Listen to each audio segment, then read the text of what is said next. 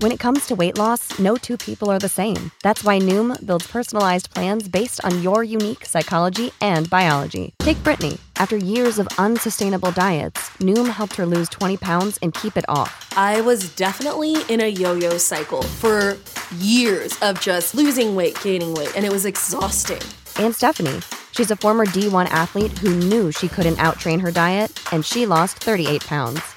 My relationship to food before Noom was never consistent. And Evan, he can't stand salads, but he still lost 50 pounds with Noom. I never really was a salad guy. That's just not who I am. Even through the pickiness, Noom taught me that building better habits builds a healthier lifestyle. I'm not doing this to get to a number, I'm doing this to feel better.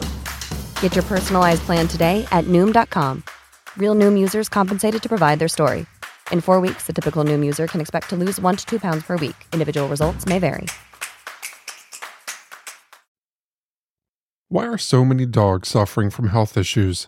Actress Katherine Heigl, who's helped over 16,000 dogs through her foundation, says she's seeing more issues with dogs' joints, odors, and health than ever before. After doing a ton of research, she feels there's one place we can look to improve any dog's health their food. What she discovered is that the way many dog foods are made can actually create toxins that could be wrecking our dog's health and this is true even for many premium brands. Fortunately, she found that just by adding a few special superfoods to her dog's food, she saw huge transformations in their health. She's made a 20 minute video explaining step by step how anyone can do the same thing to see incredible changes in their dog's health. Reflecting on this, I decided to follow her advice, and I noticed profound changes in my own dogs enhanced energy, healthier skin, and an overall younger demeanor. It's truly heartwarming to see them so vibrant and full of life. Go to badlandsfood.com slash hometown and watch Katherine's video right now. Again, that's B-A-D-L-A-N-D-S F-O-O-D dot com slash hometown.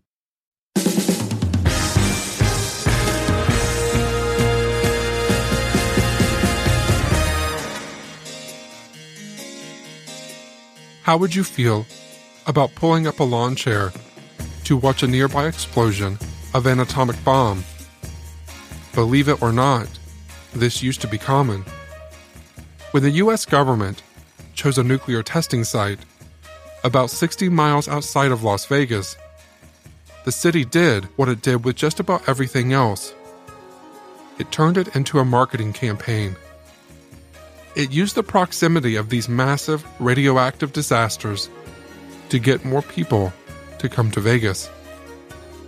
Las Vegas and Nevada historian Mark Hall Patton, who you may know from the History Channel show Pawn Stars, is here with us again today to discuss atomic tourism and overlooked Las Vegas stories.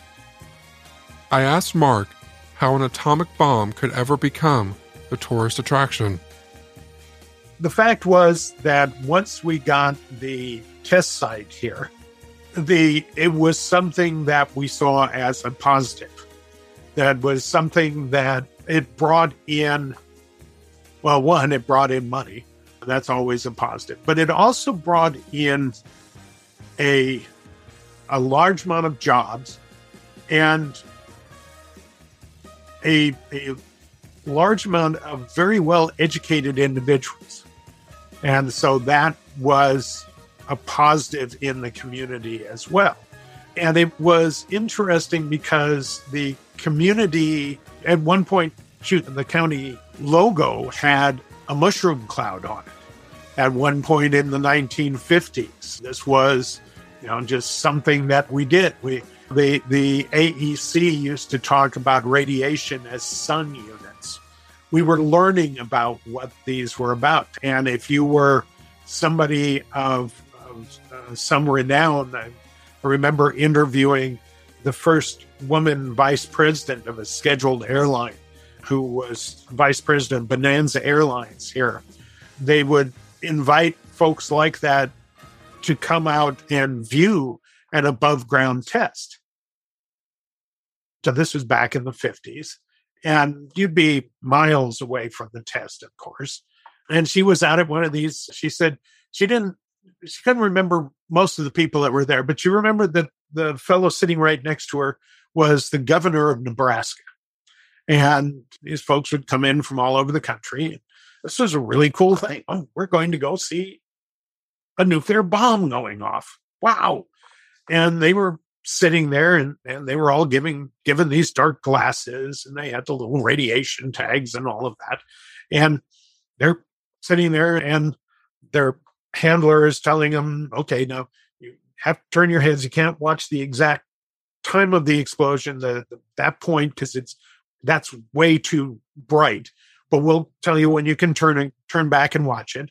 And so everybody turns their heads and okay, you can turn back, and they they all do, and they're watching the cloud go up, and they're they're you know, watching these little streamers. And one of the things about a nuclear blast is you see colors that you will never see otherwise.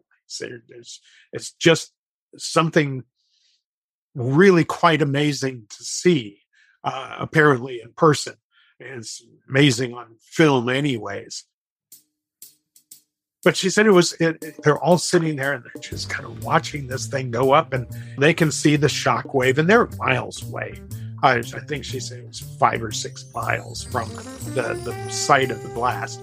And it's going up and up, and these streamers of stuff is coming down and all of that. And it's just amazing. And the, the blast wave is going out, and it keeps going up, and the blast wave keeps going. And eventually, they had miscued on this one, blast wave hit them and knocked them all out of their chairs. And they're laying there on the ground. And they all got up and kind of brushed themselves off and and they I guess swept them off or whatever and and, and I was interviewing her in, an oral history and I said well didn't that bother you and she said no we, we we're just kind of wow look at that I said, well I didn't what did you say she said well what I remember is we were all saying, look at the power we have. And that's the, the thing of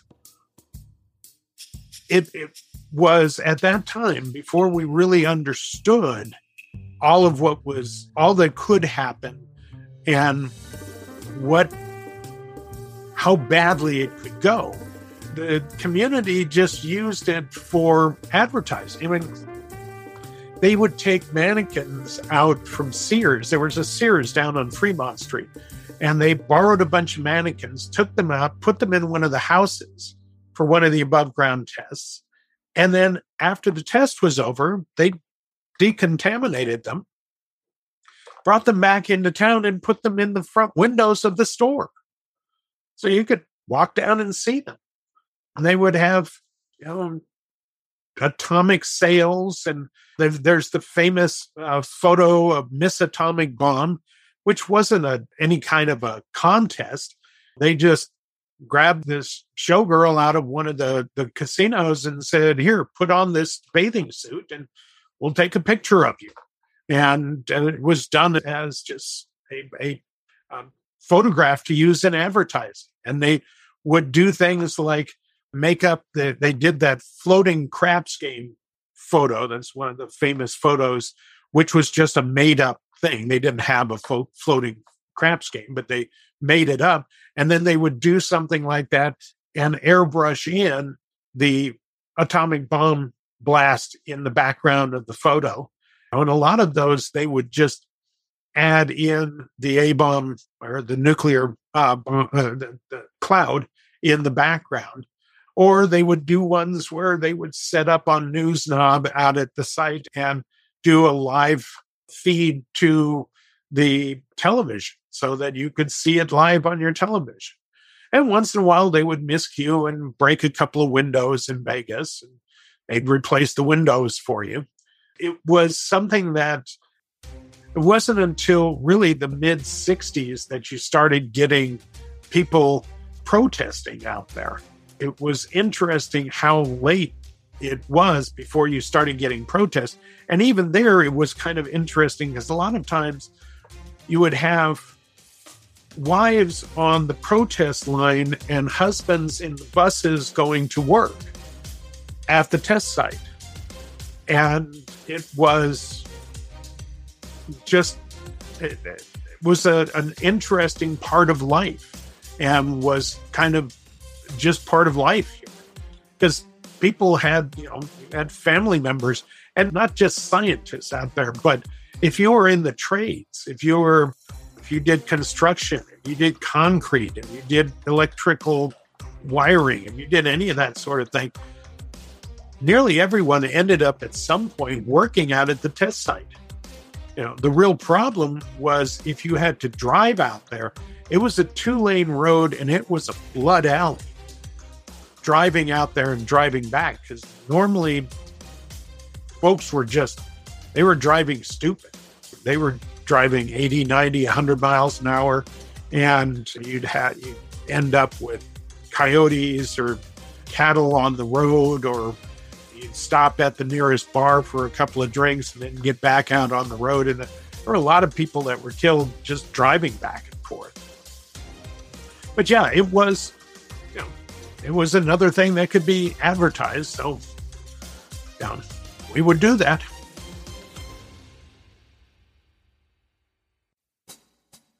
One of the most surprising things I learned on my last trip to Las Vegas was that the Strip is not actually Las Vegas.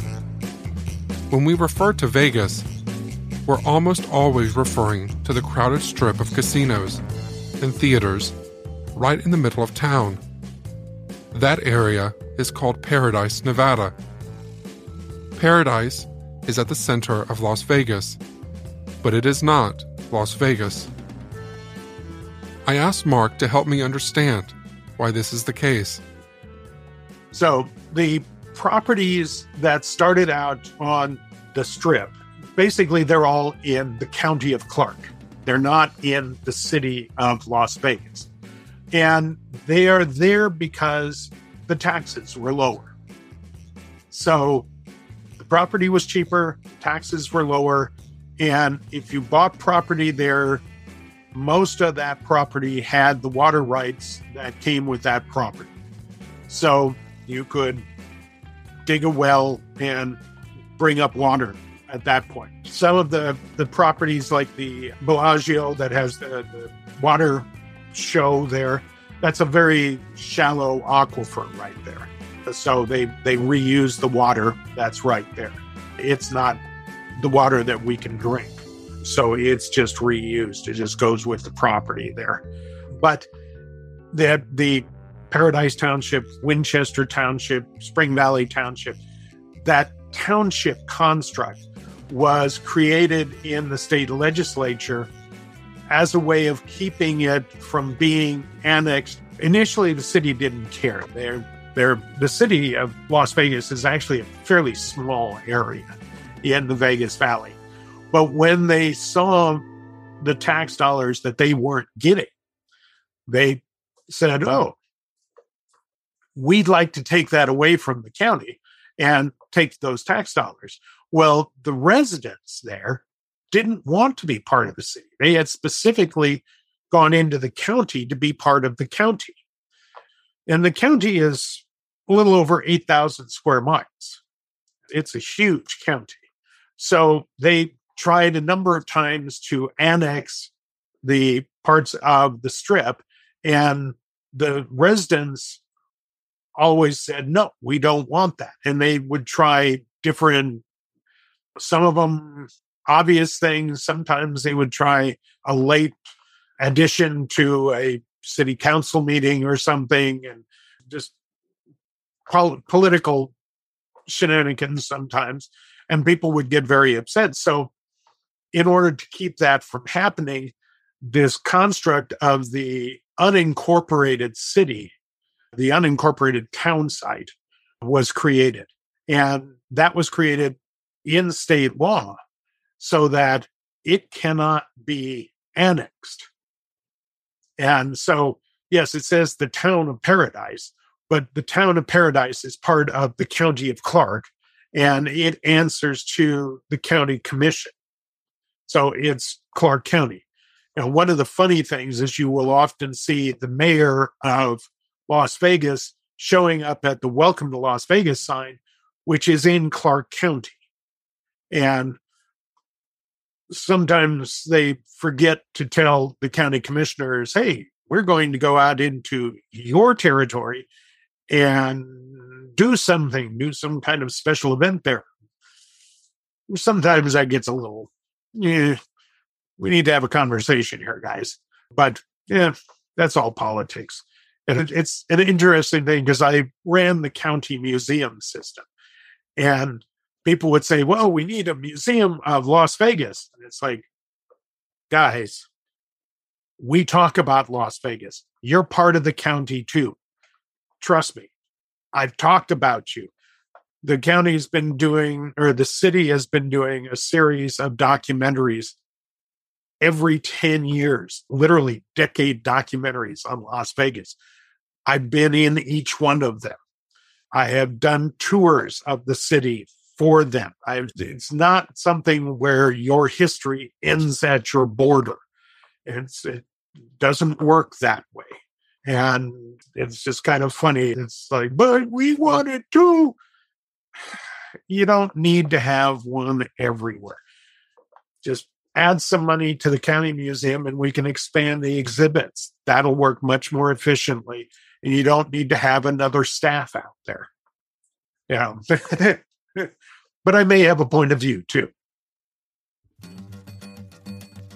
Just in passing, I mentioned the name of Bugsy Siegel, the notorious gangster in connection with the Flamingo Hotel, which I thought Siegel had founded. Mark didn't have a lot to say about Bugsy, but I thought what he did say was funny, so I'm including it here.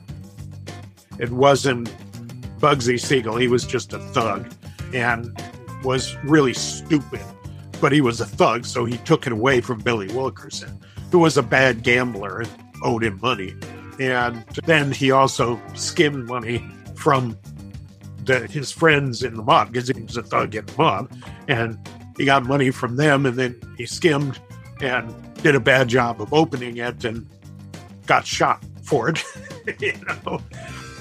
At the end of our conversation, Mark mentioned something I had never heard of before, but which took place in Clark County in Las Vegas the World Endurance Flight.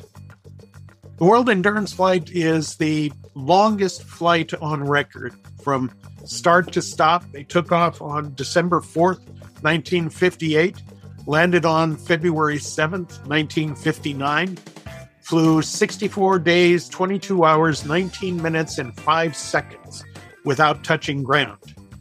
Took off from McCarran, landed at McCarran.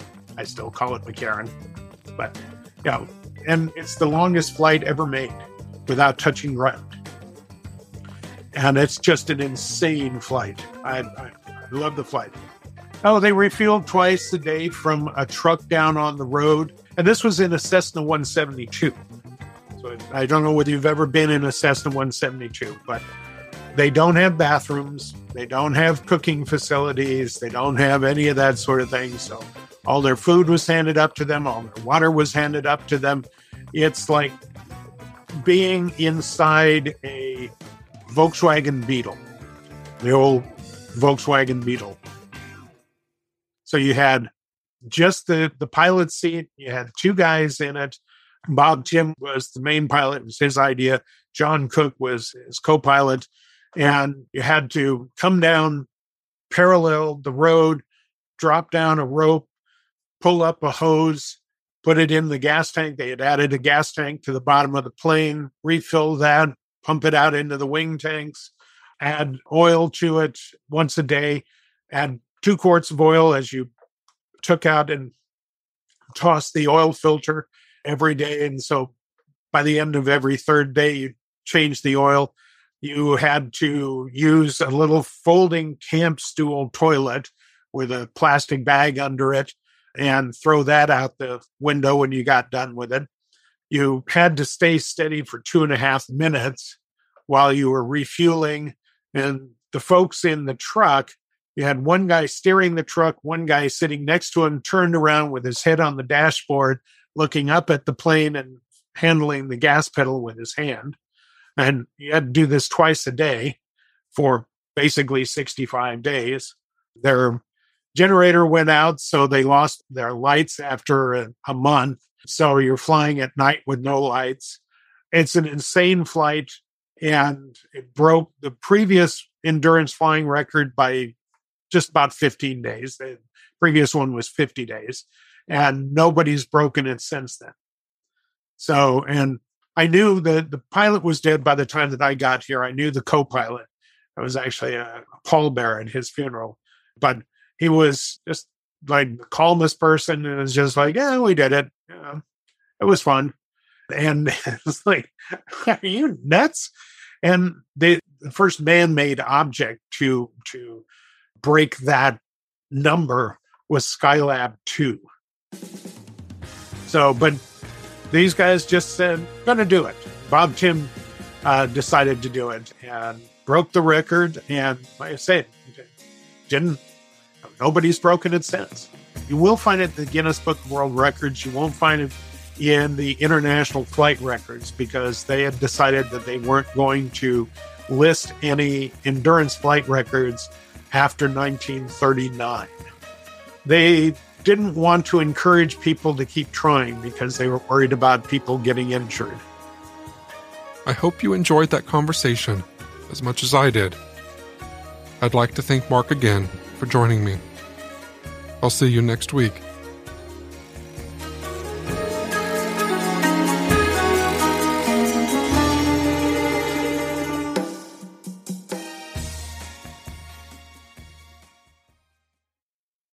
Save big on your Memorial Day barbecue, all in the Kroger app.